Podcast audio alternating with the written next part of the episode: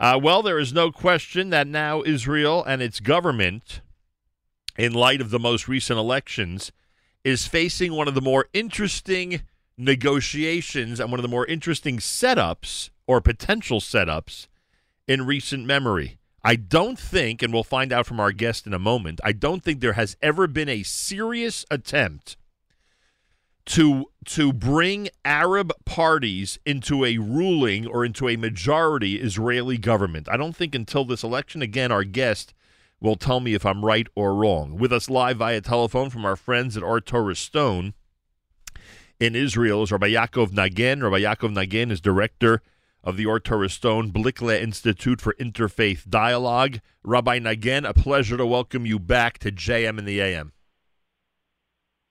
Pleasure to be back. Thank you. Am I right about this? That this is really the first serious attempt in Israeli political history to bring Arab parties into a ruling majority government?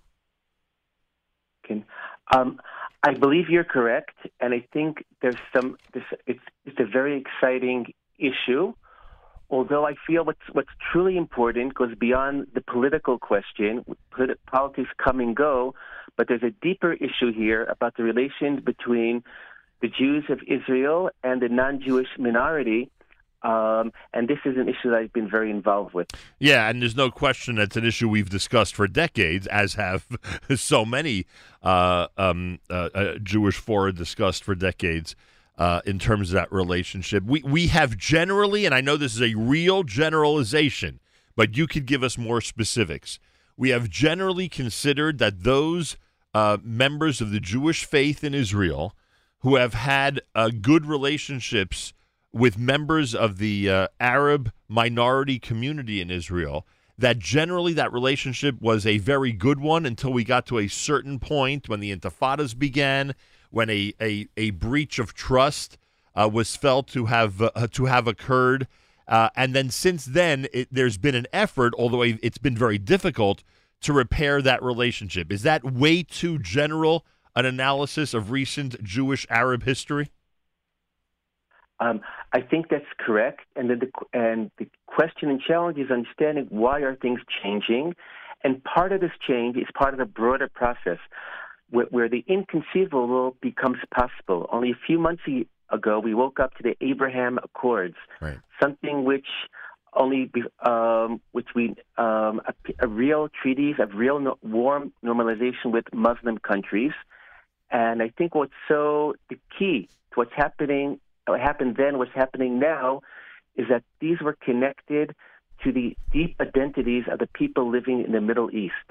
In in the past, the different peace efforts got names like Oslo or Camp David, which are nothing to do with the identities, where the Abrahamic Accords touches on the deep identity, saying that Jews and Muslims, we have something in common. We have a point of connection. And the same way, this is what's happening now. It's no accident. There are four Arab parties in the Israeli Knesset.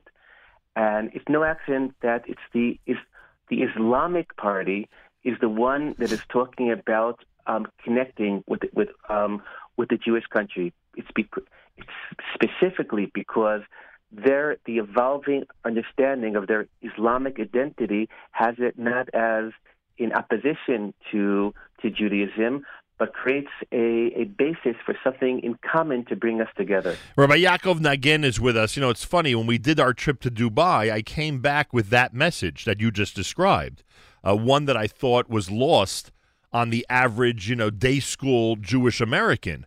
Uh, especially in the era recently that you know that that this generation grew up in, when there was such animosity between uh, Jews and Arabs, and, and and the only Arabs one heard about was those who were attacking or or you know suicide bombing Israelis. Frankly, so he brought back the message after our journey that we actually met real people on the quote unquote other side who had deep respect for Jews and Judaism.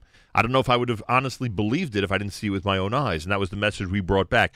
Are you suggesting that that same attitude that we experienced in Dubai um, can be experienced in Israel as well? Meaning, meaning that the Muslim members of Arab parties that you just told us about are are potentially as sincere as the people we met in the UAE? Um, I think in Israel, to be exact, the situation is much more complex and there are many more problems. Although, but there, but if we wait for a non-complex situation and a situation that has no problems, we're never going to get anywhere. So there, so the there are complexities. The effect, um, and but I feel that there's with the complexities and problems, there are also opportunities.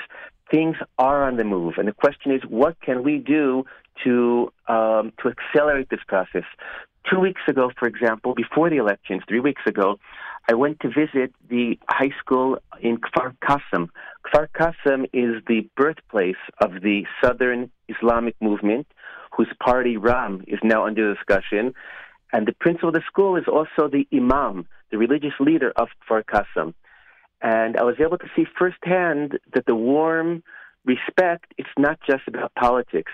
I came on a day that the students who had volunteers during COVID got um, were getting prizes from the school, but they waited till I I came to do the ceremony, and one by one the students um, had their photos with me. Um, the Imam of Kfar was 3,000 people who comes to his lecture in the mosque told me that after the murder of Esther Horgan, he devoted his lecture to uh, condemning condemning that heinous crime um, and challenging his the people there to say, how could this possibly be the will of God? The problem is bad things are all true, but what we neglect is their their positive developments also, and the, and in this complexity, we have to not ignore the negative parts, um, connections to people that are connected to terror and terrorism. But if we see everything's black and white, we'll miss the opportunities to to help in a process which I think could ultimately lead us the way that the Abrahamic Accords, um, something real, so too within Israeli society. Well, I hear what you're saying. Rabbi Yaakov Nagen is with us, directs the uh, Stone Blickle Institute for Interfaith Dialogue. Um, it, I, I need to know an answer though to the, to the following, and that is that and and. and and one of your great leaders, Rabbi Riskin, made a point of this in the 1980s, and maybe even you know later than that, more recent than that and that was to try to actually forge real relationships, real friendly relationships with Arab neighbors. Right? He he he made that well known, and we I, I respected him for that. I would hope everybody listening respected him for that. But then even he described that when the Intifada began and the Oslo Accords and everything else that we spoke about, uh, it, th- that relationship became frayed and that relationship became much more difficult to maintain. My question to you now in 2021 someone who makes that effort with Arab neighbors, eh, do they have more potential, or is the animosity still as great as it was 20 years ago, and it's almost impossible to proceed? Well, first of all, I'd like to share with you three words which captures a whole worldview, which Rev Riskin was talking about. And these three words I learned actually in a conference in Amman, Jordan, that we had representatives from every country in the Middle East. Um, connection before correction. Right. Connection before correction. Right. We have so many feelings that there's so much to correct on the other side, and they also have their issues. But to realize the way to overcome that is through connection. So I think we were in the, the Intifada. There was a real war. There was Arafat there. Um, I live in Otniel, which is in the southern hills of Hebron. Right. we were one of the hardest right. hit communities during the Intifada. Correct. Um, but but I see that um, there are other currents, and and I and I feel I've been involved with the interfaith with Judaism and Islam for 15 years, and I see um, it's growing exponentially in terms of the people involved and the type of the discourse. So you have to be an insider. You have to know who's the friend and who's the enemy. You have um, and see the complexities. But I feel ultimately we're not saying to let our guard down. We're right. not. We're saying to look for more connection and personal people to people connection. And also, one thing which we focus on in our new institution is going back to the roots. Islam in the Quran overall has a very positive view of the Jewish people. We're called Ahlu Kitab, the people of the book, and who are given the Torah by God Moshe, Moses is mentioned 135 times in the Quran, where Muhammad is mentioned four times. So a lot of it is is finding ways to going back to the sources to rebuild um, a connection which which um, which through politics and other issues has often been lost. So I feel it's it's not just doing, it's it's going back to our deepest Right. identities as Jews and Muslims. You This could be the game changer. You- you I think that's that is not what happened earlier. You said connection before um, before correction. I'm, I'm thinking also one might add communication before correction. Uh, I mean one one and the same, but uh, you know, again, uh, we we need to emphasize how important communication is because that's where it all starts, and I'm sure it's exactly what you mean by that. Well, I think that's a great point. So maybe we need all three of them because I think for communication, uh, um, they're all C's, the three C's: Yeah, connection, exactly. communication, and correction. Because to have good communications, if people feel connected as people, they'll be able to really listen to one another. The impetus for uh, for really listening to each other and hearing the other person's story is because we're disconnected. If we have that feeling of of that there's of, of something shared, a personal connection, will be much more open to hear hear the the problems and the pain on the and and I, I think the connection will lead to the communication, and the communication will learn to uh, lead to correction.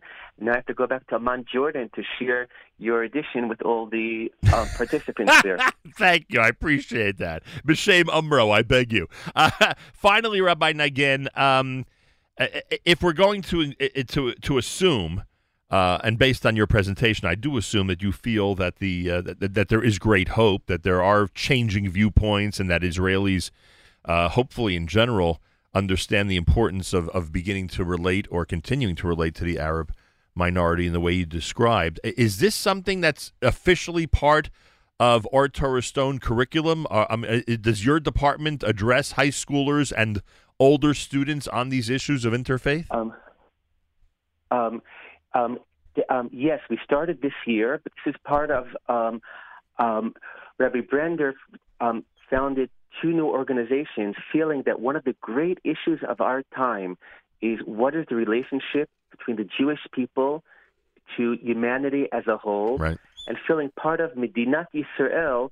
is a, we need a vision, and part of the vision is issues. How do we relate to our minorities? How do we govern our, our foreign relations? So as a result, um, he began our institution, and this is our first year. But we're creating materials and sources, um, and to ultimately part of the um, the curriculum studies to feel that we should be at the cutting edge of this vision for the Jewish people, which so much is discussed in the book of the prophets of the Nevi'im, to make this into a reality. So I'm very grateful to Or Torah Stone and to Rabbi Brander for leading us on this issue. Very interesting. Hey, if it wasn't a difficult topic, it wouldn't take such uh, uh, tremendous work uh, to get to the eventual goal. Nothing like this is easy, that's for sure. Rabbi Yaakov Nagen, director of Or Torah Stone's Blickle Institute for Interfaith Dialogue. I thank you for joining us, and our best regards to everybody at Or Torah Stone. Thank you so much. It was great being back. Tuesday morning broadcast. You're listening to JM in the AM.